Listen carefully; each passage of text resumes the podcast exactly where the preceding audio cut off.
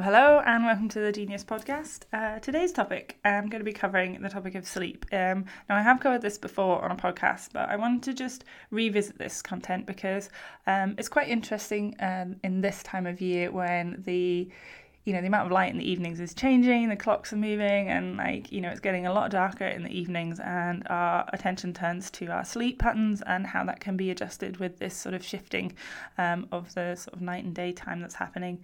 And also i know a lot of people have been dealing with quite a bit of stress and upheaval with everything and there's still this uncertainty around where we are with regards to lockdown and what's happening um, and what the future is going to look like going into winter. And i know that stress can cause people to have less sleep so i I thought great to jump on and just share some tips and some insights from our Sleep Gen-ius guides. It's in the Gen-ius Network and um, give a little insight into maybe some of these tips that might help you get a better night's sleep. So, first off, um, I love sort of thinking about the intention of why we sleep. So, why do we sleep? Um, much of the time um, we we know we need to do it but do we know exactly what's going on and and how important sleep is? And it can be a bit of a revelation for us if we look at you know exactly what's um, what's going on when we sleep and think we actually will probably give it a little bit more uh, importance and also maybe prioritize it that little bit more as well. So the first sort of process that's happening when we sleep um, is you know restoration and repair. So there's a huge amount of processes going on in our body and in our brains um, during the day, and you can appreciate with that there's maybe a little bit of wear and tear that's happening. And sleep really is this opportunity for our body to just wind down and for some of those rest and restorative um, processes to take place. Um, so our muscles, if there's any tears or anything like that, wear and tear that's happened during the day, we can repair that damage. Um, and also, we can sort of reset our hormone balances, and a lot of our hormones go through a sort of regulatory um, phase during our sleep where we sort of regulate those levels, sort of bring those levels back to um, a sort of steady uh, normal or even even keel, as it were. And um, a lot of our immune response sort of side of things as well is um, sort of kicks in uh, during our sleep as well, and we do that sort of res- restoration and repair work of our immune system as well. So um, it really does uh, help in all different manners of different ways in our bodies. Um, for brain function, definitely. Um, many of us will know the effects of not getting enough sleep. We'll have that brain fog. We'll feel kind of fuzzy headed. Um, we just can't focus or concentrate. We feel ourselves sort of uh, attention drifting here, there, and everywhere. We're very distractible. Um, this is really because um, during a good night's sleep, we actually do a lot of rest and repair uh, and help our brains um, have a little bit of downtime to, um, you know, just basically get a bit of repair and time off um, to to do all of its restorative functions overnight. And when we don't get enough of that, that's when we can be a little bit foggy, a little bit um, sort of woolly headed, as it were, because um, we just haven't had that time. We haven't had that downtime to allow our brain to do these processes that help keep it in really good nick and keep it in uh, good working order. Learning is another one. So um, we may think that we did a lot of learning when we were at school and we maybe don't need so much of that anymore, but you have to remember that during your busy, busy days, all of the experiences that you um, you have during your day and all the activities that you've done during your day are building a form of memory. Um, so, those conversations you've had at work, those um, emails you dealt with, those conversations you had with your partner, that discussion you had with your child, that experience you maybe had um, on your walk or your run that day, um, your brain wants to sift through all of this information and decide what is important to retain for future reference and what is not. And it needs this important downtime in the evening to be able to do that. Um, it's where it consolidates memory, improves improves your concentration and improves your mental recall. So the filing of all of these memories. So ever had a thought where you're trying to remember something and you it's almost like your brain can't retrieve the file? Um, that's what's happening when we're sleeping. We're laying down these memories. We're learning from our experiences. We're not just um, learning from the, the day's experiences, but we're also collating them in and uh, combining them with our existing memories about those particular things. And that assimilation is what is going on when we're at sleep. And so it's really important that we get that um, good enough downtime for that to be done thoroughly uh, and properly so that we can have that mental recall, we can actually help. Um, you know sort all those files and put them in the right place so that we can find them in future when we need them um, so when we're not getting enough sleep, all of these these areas really struggle um, and really really have a bit of an issue. If any of you are interested in in finding out a little bit more of the detail of it, um, then you need to watch uh, Matthew Walker's TED Talk. It's absolutely incredible. Um, he he wrote the book um, Why We Sleep, and it's really really interesting to hear the the science behind it and a lot of the research that has developed in this area. Um, he also talks about you know the alarmingly bad things that happen when you don't get enough sleep um, when we have uh, sleep deprivation and some of the scary effects of it. Um, that leads me nicely on to my next point, which is um, just thinking about um, you know the scary effects of sleep deprivation. But what I want to touch on briefly is where did it all start? So we used to, you know, rise with the sun and and sleep with the sunset, and this used to be our natural rhythm. We were very much in tune with our natural environment, and we didn't really knowingly restrict our sleep patterns. We are one of the only species that does knowingly restrict our sleep patterns. When a dog's tired, it if it can, it will go away and get sleep. It, it knows it's sleepy and it will go away and get sleep. We, unfortunately, humans, decide that um, we can resist sleep and we actually, you know, restrict it. The average, really, for a human adult is about eight hours, is, is the required amount of good quality deep sleep that we need to have. Um, but many of us, you know, could be a range anywhere between seven, nine, even maybe 10 hours a night. I know some people, I know that they just need 10 hours. That is just their, that's their, their amount. That's what they need. Um, I sit around eight slash maybe nine. Um, and I have frequently uh, in my life, uh, knowingly been in sleep in a sleep deprived state for periods of months, um, if not years, sometimes, um, trying to power through on six hours and all of that kind of thing. And I think that stemmed from really, you know, a lot of the press that is around or the literature that you you see in blogs and content and etc. etc. about you know business and and about you know grafting and about you know not being ambitious if you're sleeping you know being sleeping is being lazy when um, really as i as i talk through this podcast you'll probably understand that sleep is actually an incredible superpower um, and can actually really help you function and be way more productive and way more attentive um, if you do get enough sleep and you're actually um, sort of yeah causing yourself a problem, holding yourself back by not getting enough sleep and trying to power through and and do the uh, the super macho five hours a night sort of thing. Um, it's very very rare that um, anyone is can actually function well on that. You know, there's the famous Margaret Thatcher. She slept for four hours a night.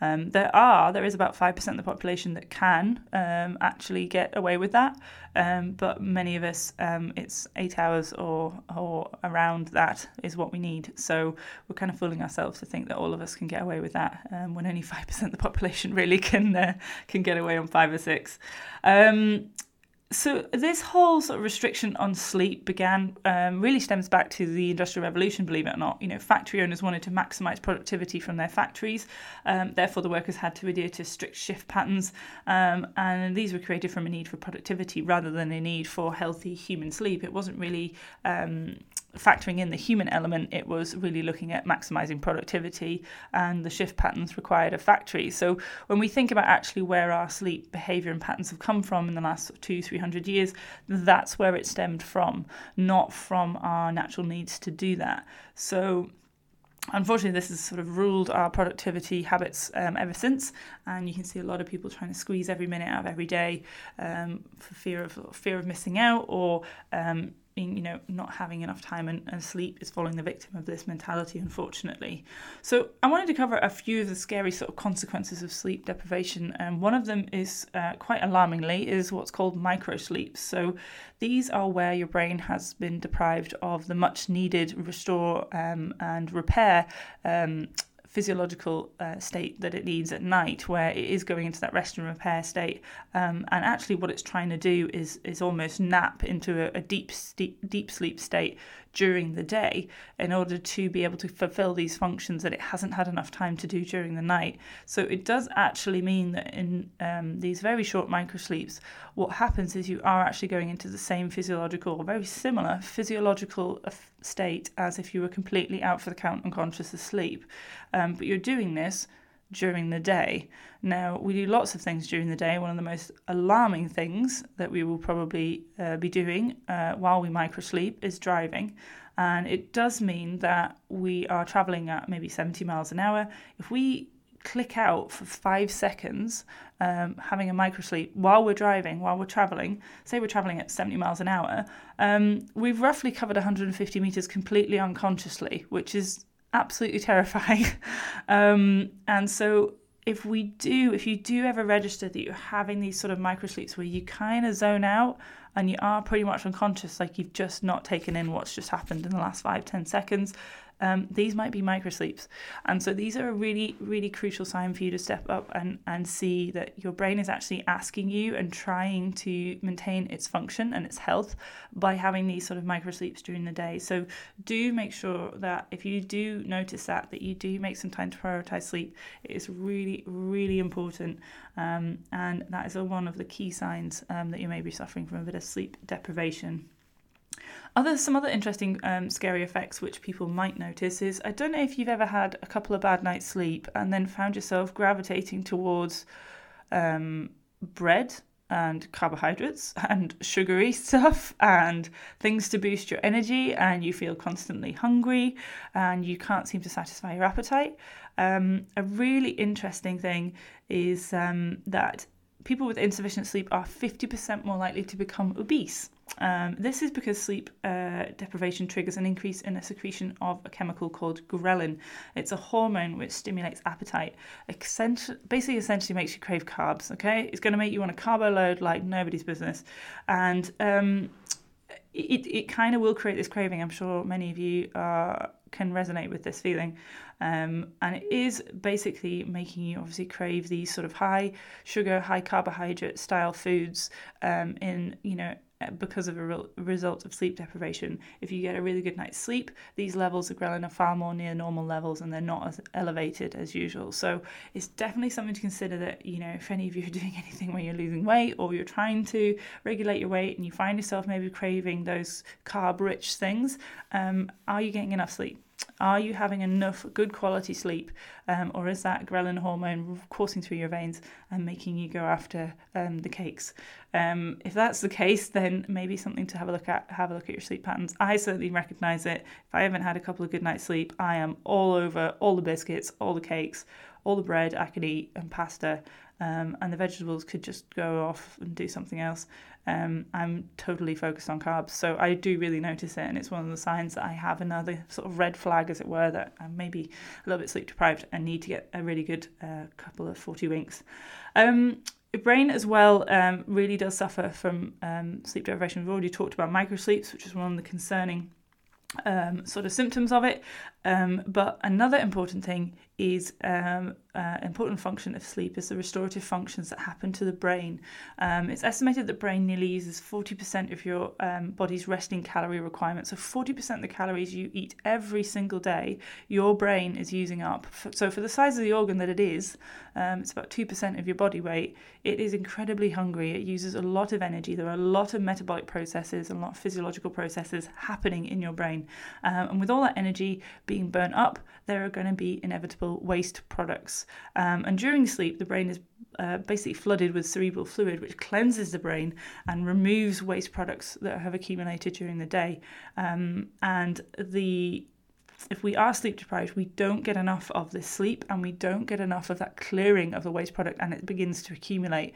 And there is some research um, linking um, sleep deprivation and maybe the risk of Alzheimer's and other thing, other neurological disorders like that um, because of this waste product accumulating and not being properly cleared. So it definitely is something that they're looking into a lot more and it is something to be really concerned about um, having a look at as well. Finally, another sort of, I found this fascinating. I couldn't believe that uh, basically when we're sleep deprived, our um, ability to be empathetic is reduced. Okay, so we're less empathetic if we haven't had a good night's sleep. Uh, I don't know if anyone else uh, resonates with this themselves, but if you've had a really bad night's sleep, you kind of feel like you're in self preservation mode. You're just looking after you. You can be quite self centered um, and you can be quite lacking in empathy for others. And uh, research has shown that that is actually the case, that that is sort of what happens when we are sleep deprived. We do um, sort of lack this empathy um, and uh, it, it also sleep deprivation can cause some sort of physical discomfort so we can feel a bit sluggish we can feel a bit achy a bit headachy um, and these feelings sort of blunt our ability to relate to others as well. Um, and when we're tired you know we don't have the energy for those um, emotional conversations or those emotionally charged conversations.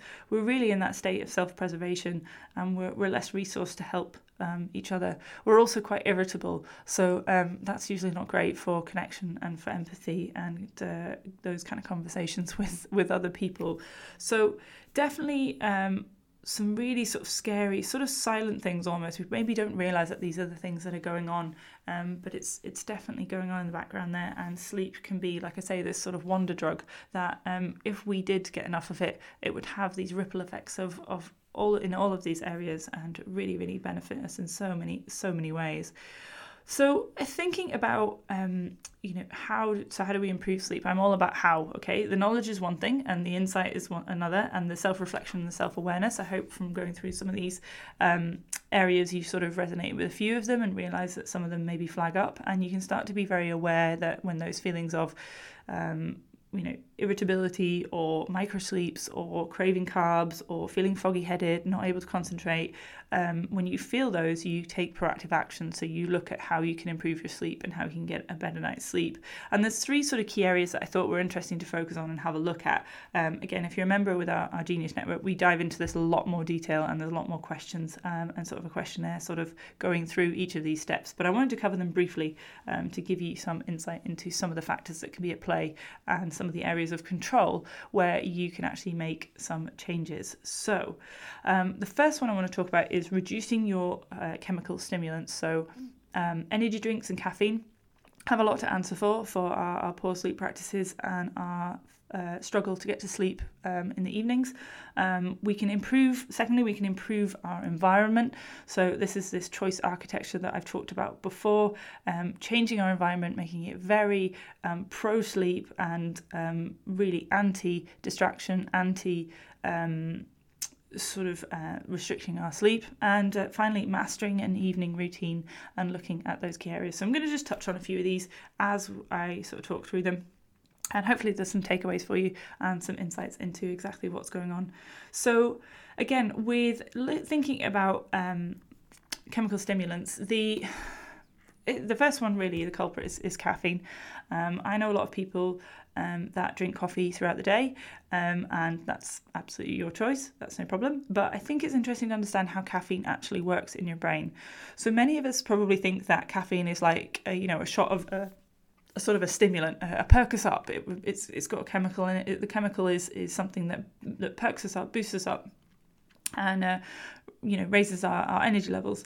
Um, but actually what it is happening is um, it's actually a blocker um, in your brain. So what i mean by a blocker is that there is a chemical during the day that um, is part of signaling to our brain when it's ready to go to sleep. And that chemical is called adenosine so what happens is um, the levels are particularly low in the morning and as our day sort of ticks along um, these adenosine levels uh, sort of rise and accumulate over the day causing our neural activity to slow down and helping us feel increasingly sleepy, and this triggers um, helps us trigger, you know, when we need to go to sleep, um, and actually helps us, um, you know, uh, know when we're ready to to go to bed.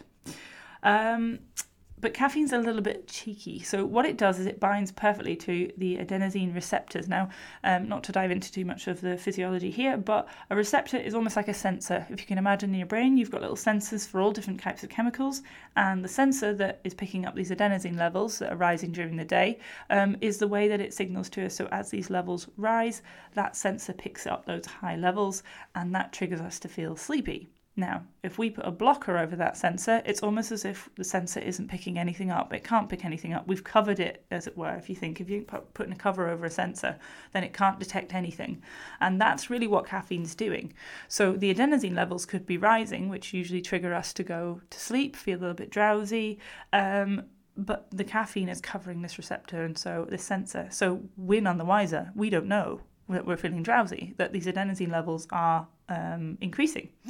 Um, so it's basically with without adenosine sort of doing its thing as well. Um, other hormones um, are more able to get up to mischief, and this includes dopamine, adrenaline, the famous fight or flight hormone, and glutamate. And these chemicals are making you feel so stimulated and awake. And this is the real effect of caffeine on your brain. So um, it's it's in the numbing out of your brain, or the silencing, or the covering of the sensor, as it were, that is causing you to feel more alert because you're not able to feel these increasing levels of adenosine. However, what those levels are doing is actually, you know, triggering to you to say, okay, Nick, time to go to sleep now. We're a bit tired. We've been up for quite a while. Um, so there's a lot more to talk about with caffeine, but definitely just think about it in terms of that. Think about it blocking this sensor so the alarm can't go off to tell you to go to sleep, um, and it can't tell you that you're feeling groggy because you won't feel it because that's triggered by the sensor picking up these levels and caffeine is covering them up. So something to think about. Definitely looking at caffeine. So some takeaways from that can be, you know, setting a, t- a, a, time after which you don't have caffeine. Um, so I have sort of 12 o'clock is my cutoff. After 12, I'm on to sort of fruit teas, water, um, and decaffeinated um, normal tea um, because I don't want to, I don't want, I want all of that caffeine to actually clear off those sensors over time, which it does, um, ready for me to be going to sleep at, you know, 9, 10 o'clock at night. So that's that's one thing that's really really important. Um, Another important thing is light exposure. So, thinking about um, your blue light exposure, especially. So, this is where phones are becoming a bit of a culprit. Sorry, it sounds like I'm anti phones, but um, they do give off this blue light. And what that blue light is, is very similar to when we look at the sky during the day. And that triggers to our brains that it's daylight. And so, you can imagine in the evenings when we're sitting with our eyes really focused on a screen that's giving and emitting blue light, our brain doesn't know the difference between normal daylight and that light. And so, it thinks it's still daylight outside because because you're exposing yourself to this blue light from TV and computer screens. So it's definitely something to look at. Is you can put um, a sort of evening a hue on it, and that will make it more of an orange light, um, and that actually helps reduce the the blue light exposure that your eyes are having. So um, if any of you have sort of like nighttime mode or something on your phones or on your laptops, it's where it kind of clicks more down the spectrum towards orange and red colors, and that can help reduce that blue light exposure. Um, definitely turning lights down in your house can be really really great um, and really just sort of bringing those light levels down as if the sun was setting um, can really help get you into sort of a relaxed um, uh, sort of ready for sleep state um, that can really help you get a good night's sleep as well. Um, and next change I want to look at is supercharging, um, you know, your environment. So thinking about changing your environment. So I've talked about turning the lights down. Um, one another factor you want to think about is the bedroom, keeping it cooler. So we naturally, um, you know, like during the day, um, our um, temperature is up. We are usually, you know, um, in warm environments and the problem is with self uh, with central heating now is that obviously um, unless you can thermostatically control all the rooms in your house or you can turn the valves down um, our homes are quite warm quite hot. Um, actually the ideal temperature um, to to fall asleep is around about 18 degrees and um, having the rest of your house kind of cooler, um, especially your bedroom, can be great because that temperature drop is going to help trigger sleep. It's going to help trigger um, reduction in that. Any of us that have been on holiday to a hot country without aircon will know that it's really flipping hard to fall asleep in a room that is like 35 degrees. Um, so we actually need this drop in temperature um, uh, to actually help us um, do that a really quick trick. Obviously you know make sure the temperature in your bedroom is lower so look at those radiator valves turn that down. But a really neat trick is also to have a warm shower before bed. This dilates the superficial blood vessels in your body and you dissipate some of the heat um, helping reduce your core body temperature. Then when you get out of the shower you lose a little bit of heat and that triggers a drop and so that can really really help as well. Um, keeping it nice and quiet is also really, important. Any loud, alarming bangs, shouts, um, noises. A lot of us maybe watch um, action films late at night, um, all of those screams and shouts and bangs of bombs going off and guns shot and everything is loud and that's slightly alerting. And so that's countering what we're actually trying to achieve by going to sleep. So even just looking at what you watch in the evenings and thinking about maybe picking some things that are calmer, quieter, maybe putting some calming music on, having a quiet environment can definitely definitely help as well.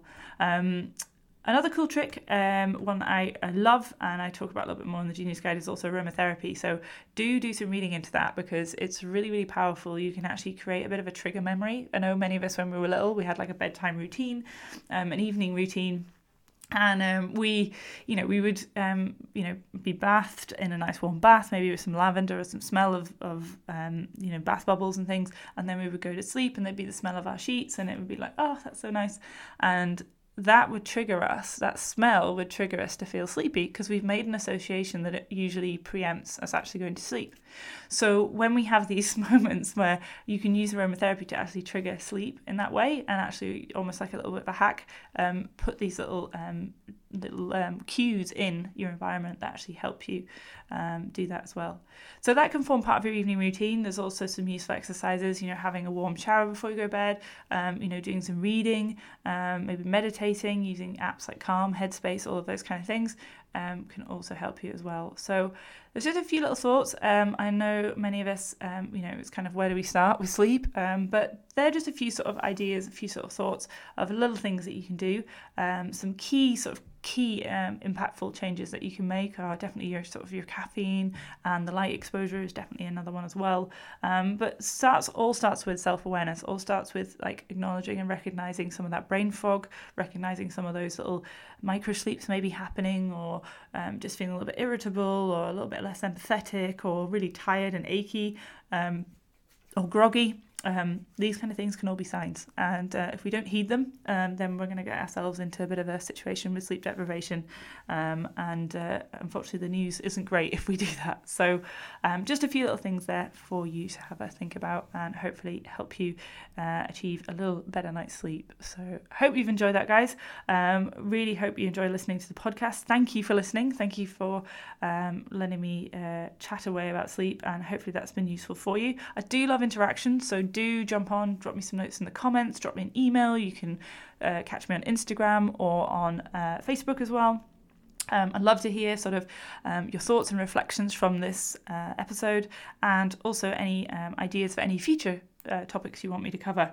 Um, we have a whole host of Gen-ius guides in the Gen-ius Network, so I have plenty to go at plenty of great insights and things to share with you. But I'm always all ears to hear what are the topics that you want me to cover as well, what would be really useful to you as well. Um, so do check that out and do drop me some comments um, and uh, send me some messages. I'd love to hear from you. Okay, guys, hope you have a fantastic week and thanks so much for listening.